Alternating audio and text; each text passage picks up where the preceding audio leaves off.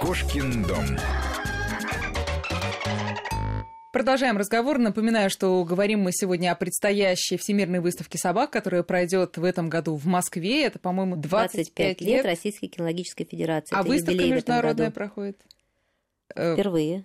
Нет, в Москве это да. А вообще, по-моему, она регулярно с 72 года, если я не ошибаюсь. Ну, на самом деле, еще гораздо более ранее. Ведь ФЦИ – это организация с более чем столетней историей. И, в общем-то, чемпионаты мира проводились и ранее, потом был перерыв, потом было возобновление. Ну, в общем, Ну, в общем, ура! Наконец-то Да. у нас, э, еще раз представляю нашу гостью, между прочим, это эксперт Российской кинологической федерации, международный эксперт по всем породам собак Екатерина Синошенко. Э, Екатерина Васильевна просто потрясающе рассказывала о психологии победителя не только среди э, людей, друзья мои, э, есть такое, но и среди собак тоже. Хорошо, а психология, ну так скажем, неудачников, как это не грустно, расстраиваются собаки, если ничего не получается? Или это уж Они слишком много мы о них думаем? если расстраиваются хозяева. Но хозяева, стар... умные хозяева и опытные, а, они стараются не показывать собаке свое расстройство. И если даже встает с собакой на второе, третье место или уходит, они всегда стараются собаку поблагодарить, собаку успокоить, собаку э, поцеловать, сказать, что ты самый лучший, все будет хорошо, в следующий раз мы победим. А, По-разному бывает. Но а, собаки очень остро чувствуют, что такое проигрыш. И если, например, а, собака очень яркая и так далее встает, и эксперт показывает, что она встает на второе место, а она, проходя мимо победителя, может и огрызнуться, и, и Слушайте, вы выставить это всё, серьезно и- говорите? Это и- и- и задрать, и задрать лапу на первое место тоже это такое, показав, что это вообще, дескать, Это не игры разума наши. Вы преуменьшаете на самом деле способности собак, потому что вообще, когда мы говорим о братьях наших меньших, э, признавать то, что у них нет э, души, это как-то очень Нет, м, нет, грустно. я не из таких, абсолютно, я да, абсолютно признаю за ними и душу, и Животные, так же, как и люди, могут быть развитые душевно и ментально, а могут быть нет. На самом деле собаки развиваются не так уж быстро, и не так сразу приходит к ним понимание и обстановки, и ситуации, но очень многие, наверное, практически все люди, которые по-настоящему привязаны к своим собакам, знают, что лет после 7-8 собака становится настолько умной, что вот только что не разговаривает. А некоторые даже, Точно. кстати, учатся и могут даже и сказать что-нибудь. Точно, Они например, могут мама. сказать и мама, и да, и, и, еще разные, значит, вещи, и показать всячески, э, что бы они хотели, и что бы они э, хозяину предложили вот в настоящий момент. И когда собаки уже ее век катится к закату, это особенно бывает больно, потому что именно в своем таком пожилом пенсионерском возрасте собака становится удивительной. Она не просто понимает то, что мы говорим, она понимает то, что мы чувствуем. Она понимает все движения нашей души, все наши настроения, все наши горести, она готова на них отзываться. И именно поэтому люди так тяжело теряют любимых собак, потому что по-настоящему дорогой и по-настоящему все понимающей она становится именно конце своей жизни. А, Но... И тут все, кто терял собак, горестно вздохнули. Я среди этих людей, да, э, это, это, это действительно очень тяжело. Именно по той причине, которую вы назвали, что это абсолютный, абсолютный человек. Так вот, по поводу того, что выставки дают собаки. Мы вернемся к тому, что выставка ситуация очень стрессовая, очень м, за, такая затратная и утомительная как ментально, так и физически для собаки. И в такой простой процедуре, как просто про, про- пробежаться красиво по рингу и встать, на самом деле за ней стоят порой просто часы утомительного и кропотливого труда по обучению и красивым движениям, и стойкой, и только, по и только собака по-настоящему хорошо чувствующая своего ведущего, хендлер ли это или владелец, она э, может э, действительно быть успешной. Но я так, извините, пожалуйста, понимаю, что хендлер тоже долгое время находится с собакой. э, тренирует По-хорошему лучше всего иметь постоянного хендлера, который хорошо знает собаку. Иногда владельцы менее опытные прибегают к услугам каких-то а, временных хендлеров, которые просто показывают. Из них есть более талантливые среди них и менее талантливые. Что есть, собственно, талант хендлера? Талант хендлера – это быть на одной волне с собакой, а понимать ее каждое движение и быть по-настоящему на ней сконцентрированной и, и любимой. Я иногда говорю владельцам э, в ринге, что вы понимаете, что в ринг вы выходите вдвоем, вы выходите парой. Собака не выходит одна, она выходит с вами. И именно от вашего взаимодействия и взаимопонимания зависит ваш успех. Так вот, бывает, что я эту пару вижу, а бывает, что я этой пары mm. не вижу. Если мы вернемся к этому бородатому Коле, который выиграл в Милане, его показывала очень талантливый, просто замечательный наш хендлер Ольга Климова, которая и его же и владелец. И это замечательный тандем.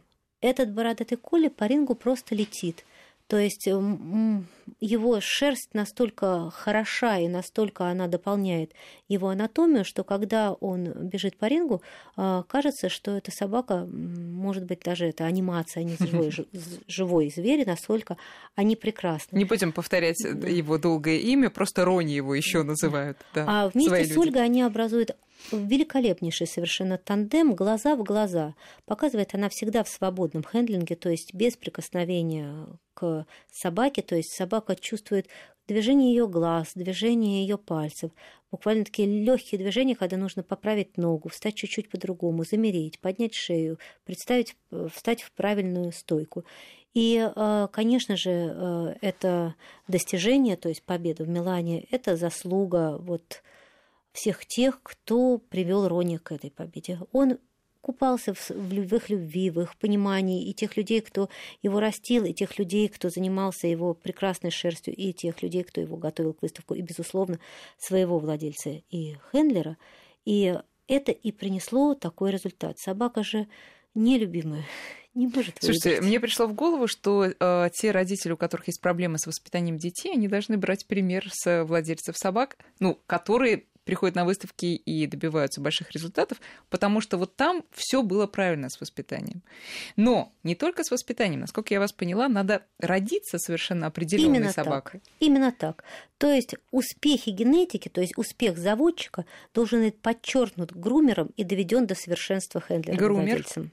Грумер это человек, который делает эту собаку настолько яркой внешне, то есть именно работа с шерстью прежде всего. Mm-hmm. То есть это можно сказать стилист угу. если переводить. А, а, То есть, опять-таки, опять-таки да. переводим девушку на э, на, да, язык, на конкурс красоты. красоты. Вряд ли она придет оттуда дел... сразу спасти. Девушка рождается от родителей, которые дали ей эту красоту, а она имеет прекрасного стилиста, который занимается ее внешностью, макияжем, ее волосами, а она имеет прекрасного учителя, миджмейкера, который ставит ей походку, и она имеет внутреннюю харизму и желание выиграть, потому что самая красивая девушка без желания выиграть выиграть не может.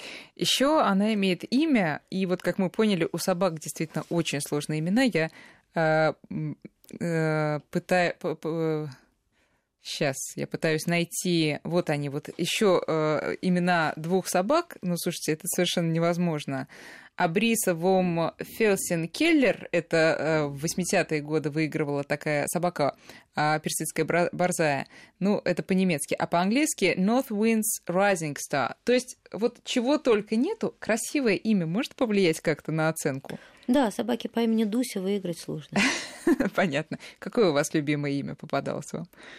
Ой, нет, не запоминаете? Это, это на самом деле очень разные бывают имена, и некоторые из них действительно буквально фейковые. То есть а почему, это... откуда, вообще, почему э, и откуда пошла вот эта традиция придумывать такие навороченные имена для собак? Это из Англии. То есть э, в Англии вообще традиция такова, что имя собаки и ее домашнее имя это совершенно разные вещи. То есть э, победители, как правило, имеют очень звучные и красивые имена. Это действительно подчеркивает то, что как вы лодку назовете, так она и поплывет. То есть, ну, то есть Пушкина тоже дома не называли Александр Сергеевич Пушкин, да, его называли как-то покороче. То же самое и у собак. Ну, Пушкин это вообще, наверное, из другой области. Но, в общем-то, если собаку звать Барбосом, то как-то сложно его бывает привести к победе. То есть нужно все таки чтобы как-то изначально вот эта мелодия имени, эта магия имени, она тоже а, работала и тоже как бы это очень часто подтверждается. Действительно, кличка собаки, она откладывает э, большой отпечаток, да? отпечаток и на ее характер, да, ее на характер в целом.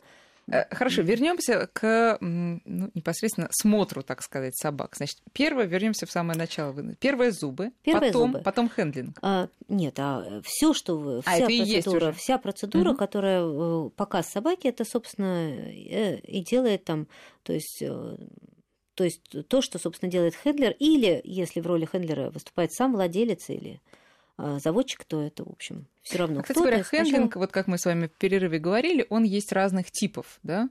Есть, э, там, по-моему, английский, американский, чем так он есть отличается? свободный и есть ручной.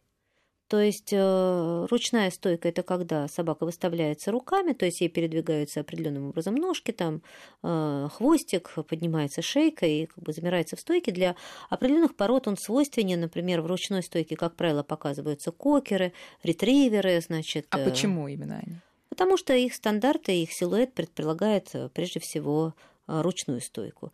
То есть это хвост в определенной позиции, который на отмаш, на отлет, значит, э, шея такого высокого поставы, хорошо выраженная холка там и так далее. А есть собаки, которые показываются э, в свободной стойке, то есть э, хендлер стоит перед собакой, собака смотрит на него, и хендлер показывает собаке знаками, как именно нужно ему ей передвинуться и правильно встать. Ручная стойка всегда ценится выше, и она более сложна, потому что только безупречно сложенная собака может действительно хорошо показаться в ручной стойке, э, в свободной стойке. А в ручной хендлер имеет возможность определенным образом нивелировать недостатки собаки так, чтобы они были менее заметны хотя бы, э, хотя бы в статичной позиции, потому что когда животное начнет двигаться, все равно все недостатки будут все, хорошо все вылезет видны. наружу. Сейчас мы сделаем еще один перерыв небольшой, а потом продолжим. Напоминаю, в гостях сегодня у нас эксперт Российской кинологической федерации Екатерина Синошенко. Говорим мы сегодня о предстоящей предстоящей выстав... Всемирной выставки собак, которая проходит э, в Москве в этом году. И вернемся в эфир через несколько минут. Кошкин дом.